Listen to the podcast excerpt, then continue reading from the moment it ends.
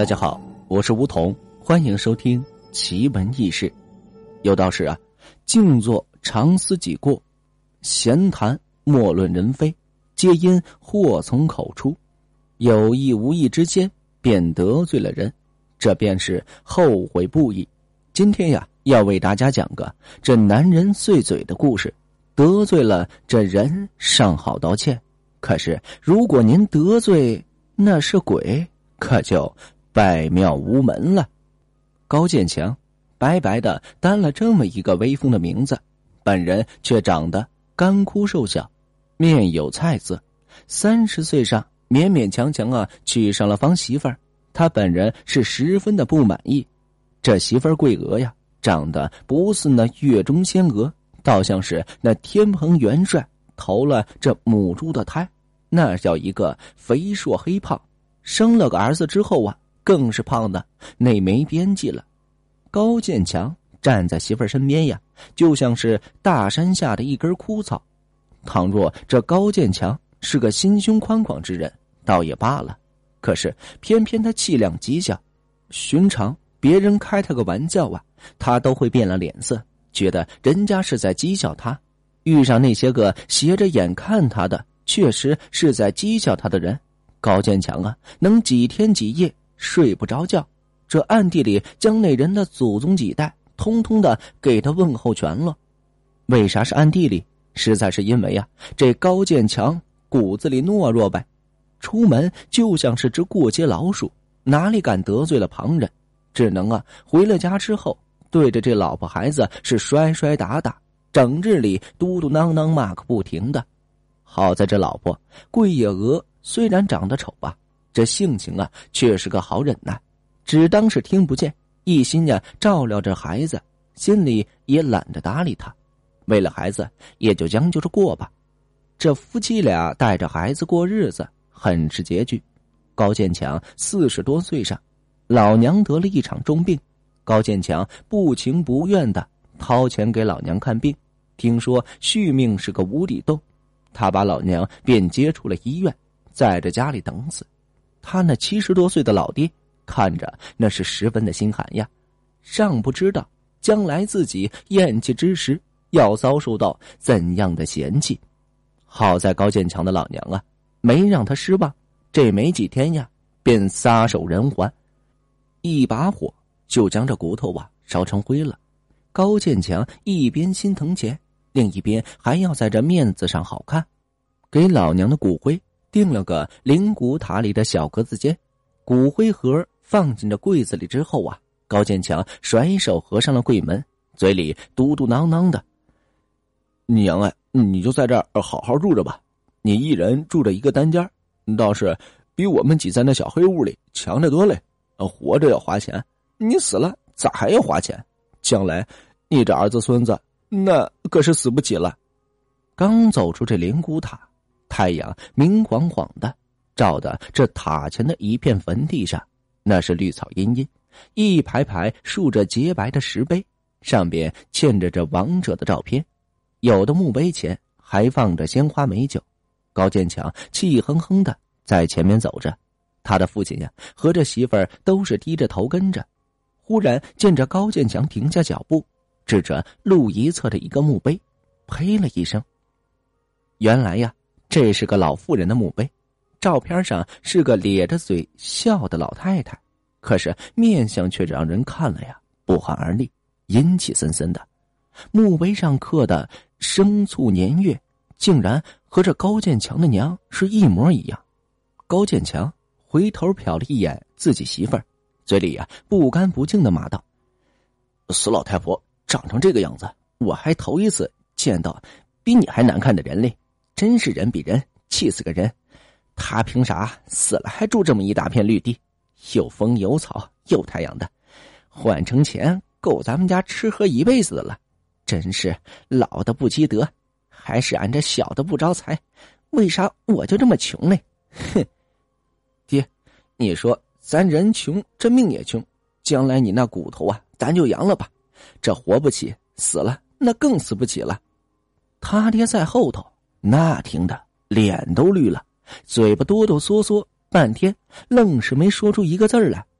高建强还嫌弃这老父亲哆嗦，那骂个更是不停了。看这四下无人，一脚啊将那墓碑下的一束白花给他踢到一边去了，还愤愤不平的吐了口唾沫。这架势像是跟谁吵架吵赢了谁一样，竟然呀还有些得意，扭头就回家去了。可是到了家，这天还没黑下来。高建强的右脚就肿的像是两只玉米面的馒头，比那大腿还要粗。这皮呀，给他撑的都快裂开了，红彤彤的，里面还泛着青黑。也不知道这是得了啥病，那疼的更是一个钻心，一碰啊，那也不能碰。高建强的老爹和这儿子都有些着急了，张罗着就叫这车把他送到医院给他瞧瞧。这哪知道？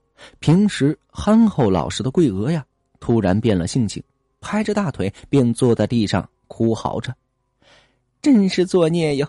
发送了老人，花了多少钱，哪还有钱给他瞧病啊？这皮糙肉厚的穷苦人，可是娇贵不起。不过是被那风给遮了吧？这睡一觉还能不好啊？”桂娥从来没有见过如此蛮横的时候。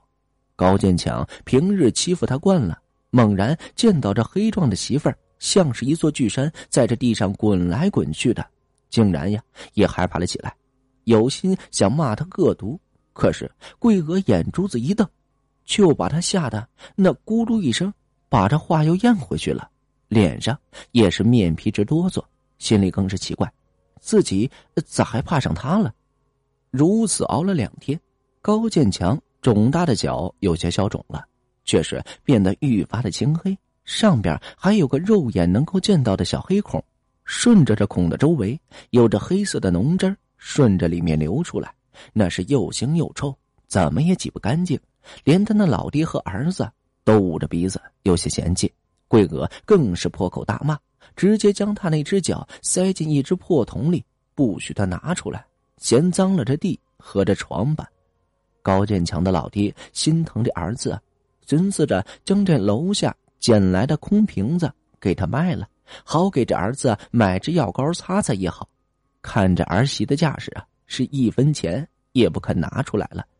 老爹背着这一大袋子的废品，就顺着墙根啊往前挪，走到这胡同口啊，碰到这算卦的李半仙在那儿。李半仙张嘴叫住了他：“高老爷子。”这家里是不是遭了啥古怪的事儿了？瞧你这一脸的黑气，怕是得罪了不该得罪的东西吧？老爹平日里同这李半仙呀是个点头之交，低头不见抬头见，只是啊没有搭过话。他怕这李半仙呀装神弄鬼糊弄他的钱，可是如今听到李半仙的话，竟然觉得这心头一亮，儿子得了怪病。媳妇儿啊，性情大变，这不就是怪事吗？高老爹赶紧凑了过去，急切切的讲了家中的事情。李半仙连连摇头，又点点头，说道：“这正是撞见了恶鬼的症状，我呀去给你瞧瞧。”此时，看着高老爹嘴巴张合，面有难色，这李半仙啊，嘿嘿一乐：“高老爷子。”是怕我这狮子大张嘴朝你要钱不是？你放心，我这每日一善，只当是积善修福了。你给我传个故事，长长我这名声，那就成了。这李半仙和这高老爹呀，便一起回到了高家。一进这门，差点被臭气给呛了个跟头。不好，这是尸臭啊！真是得罪了这难缠的主了。桂娥从李半仙进门就撇着嘴不作声，可等着李半仙问到高建强在那墓地得罪的人王恶鬼的时候，这桂娥忽然嘴角向两边咧了，叽叽咕咕的奸笑了起来，将那高建强啊当时踢墓碑辱亡人的话一字不落的给他学了出来。高建强看着媳妇儿那张黑肉抖动的脸上。竟然出现了如同那个老妇人一般的神情，还恶狠狠的瞪着他看。